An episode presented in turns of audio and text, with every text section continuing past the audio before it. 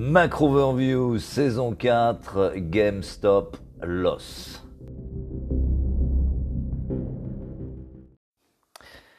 Les marchés en un mot ou plutôt en trois lettres ce matin BCE, l'instant BCE.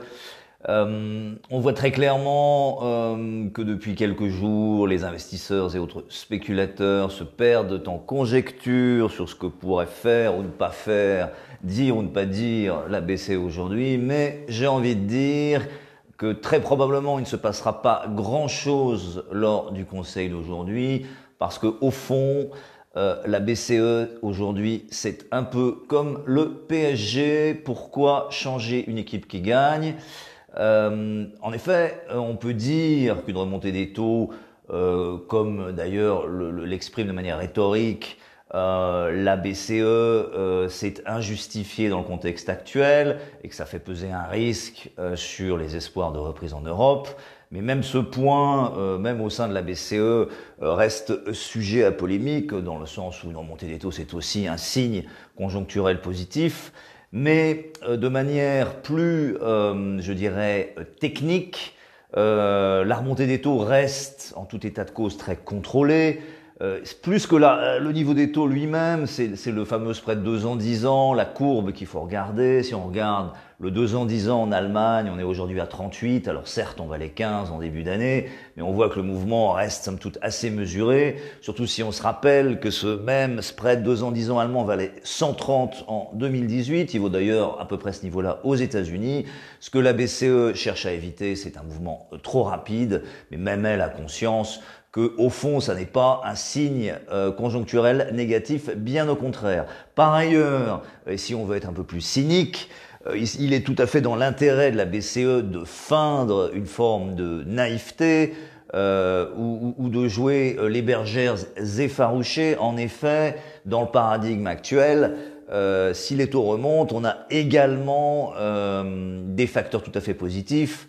Euh, c'est-à-dire bah, une, remontée mutatis mutandis euh, du dollar contre euro, ou en gros globalement euh, une, faiblesse relative de l'euro qui favorisera en temps utile les exportateurs du continent.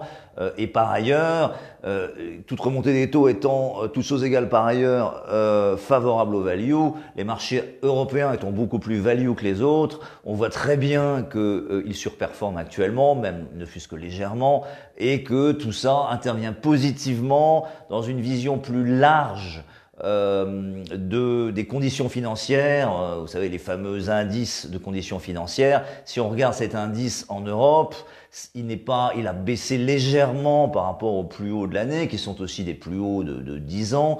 Mais globalement, on reste très proche de ces plus hauts parce que là encore, l'effet taux est plus que compensé ou le sera davantage par les effets patrimoine ou les effets de compétitivité. Euh, donc, donc voilà, donc le, bilan, en fin de compte, si on en revient à ce que dira euh, concrètement ou ne dira pas ou ne fera pas ou fera la BCE aujourd'hui, euh, il est tout à fait possible qu'on ait des annonces cosmétiques de type prolongement de trois mois euh, du programme de PEPP jusqu'à mars 2022. On aura certainement des commentaires tenant de la rhétorique, mais c'est là encore cette rhétorique qui sera plus importante que les faits. Là encore, pourquoi changer une équipe qui gagne? Et on surveillera surtout, de ce point de vue-là, les commentaires sur l'inflation, euh, il est évident que la BCE va remonter euh, son objectif d'inflation pour 2021, probablement de 1% à 1,5%, peut-être un petit peu sur 2022 ou 2023, mais ce qui importe, c'est surtout la phraséologie, les termes utilisés. Et là encore, il serait important que Christine Lagarde utilise le terme temporary pour temporaire, donc pour la hausse de l'inflation, et c'est probablement ce qui sera fait. Donc au final, un policy mix qui pour l'instant en Europe reste bien plus favorable qu'on ne veut bien le dire par-delà les discours officiels, et donc euh, à prendre avec recul, euh, et d'ailleurs les marchés le font comme on peut le voir sur les écrans ce matin, je vais en reparler. Après les marchés en un mot, euh, les marchés en un chiffre euh, ce matin, 111,8. Ça ne ressemble à rien comme ça, mais c'est l'indice de confiance euh, des consommateurs en Australie au mois de mars qui est tout simplement plus ou moins un plus haut de 10 ans.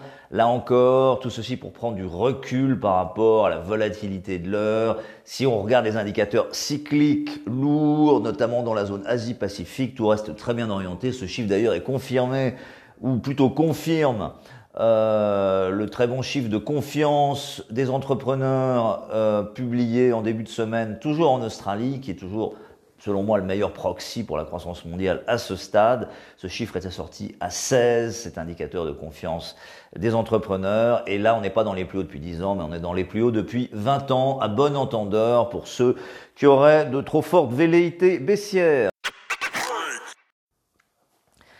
Les marchés en une idée enfin, euh, on reste constructif, quoique de manière ciblée, mais néanmoins constructif euh, sur euh, l'ensemble des actifs à risque, par-delà la volatilité bien compréhensible de l'heure. Constructif, les marchés d'ailleurs le sont tout à fait ce matin. Euh, globalement, tout est dans le vert, euh, absolument tout, sauf la volatilité anticipée et euh, le yen. Et donc, vous voyez le paysage.